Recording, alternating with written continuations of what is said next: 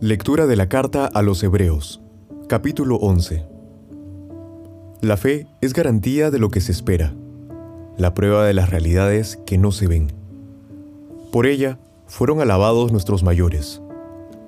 Por la fe, sabemos que el universo fue formado por la palabra de Dios, de manera que lo que se ve resultase de lo que no aparece. Por la fe, ofreció Abel a Dios un sacrificio más excelente que Caín.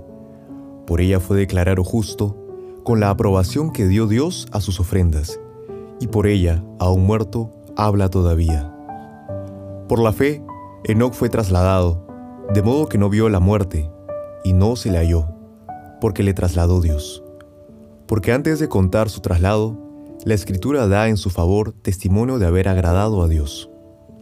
Ahora bien, sin fe es imposible agradarle. Pues el que se acerca a Dios ha de creer que existe y que recompensa a los que le buscan. Por la fe, Noé, advertido por Dios de lo que aún no se veía, con religioso temor construyó un arca para salvar a su familia. Por la fe, condenó al mundo y llegó a ser heredero de la justicia según la fe. Por la fe, Abraham, al ser llamado por Dios, obedeció y salió para el lugar que había de recibir en herencia, y salió sin saber a dónde iba. Por la fe peregrinó por la tierra prometida, como en tierra extraña, habitando en tiendas, lo mismo que Isaac y Jacob, coherederos de las mismas promesas. Pues esperaba la ciudad asentada sobre cimientos, cuyo arquitecto y constructor es Dios. Por la fe también Sara recibió, aun fuera de la edad apropiada, vigor para ser madre, pues tuvo como digno de fe al que se lo prometía. Por lo cual, también de uno solo y ya gastado nacieron hijos, numerosos como las estrellas del cielo, incontables como las arenas de las orillas del mar. En la fe murieron todos ellos, sin haber conseguido el objeto de las promesas, viéndolas y saludándolas desde lejos y confesándose extraños y forasteros sobre la tierra.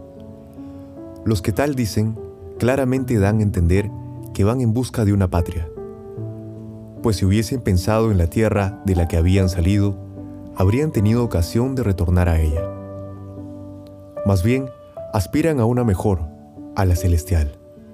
Por eso Dios no se avergüenza de ellos, de ser llamado Dios suyo, pues les tiene preparada una ciudad.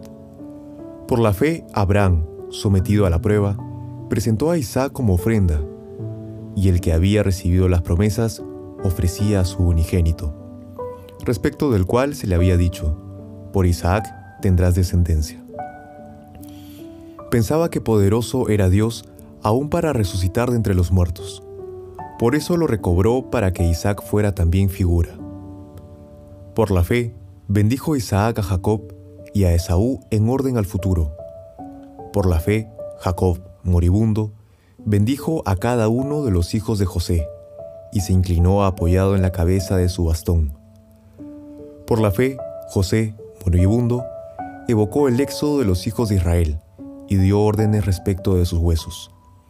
Por la fe, Moisés, recién nacido, fue durante tres meses ocultado por sus padres, pues vieron que el niño era hermoso y no temieron el edicto del rey. Por la fe, Moisés, ya adulto, rehusó ser llamado hijo de una hija de Faraón, prefiriendo ser maltratado con el pueblo de Dios a disfrutar el efímero goce del pecado, estimando como riqueza mayor que los tesoros de Egipto el oprobio de Cristo porque tenía los ojos puestos en la recompensa. Por la fe, salió de Egipto sin temer a la ira del rey. Se mantuvo firme como si viera al invisible. Por la fe celebró la Pascua e hizo la aspersión de la sangre para que el exterminador no tocase a los primogénitos de Israel. Por la fe, atravesaron el mar rojo como por una tierra seca, mientras que los egipcios, intentando lo mismo, fueron tragados. Por la fe, se derrumbaron los muros de Jericó, después de ser rodeados durante siete días. Por la fe, la ramera Rahab no pereció con los incrédulos, por haber acogido amistosamente a los exploradores. ¿Y a qué continuar?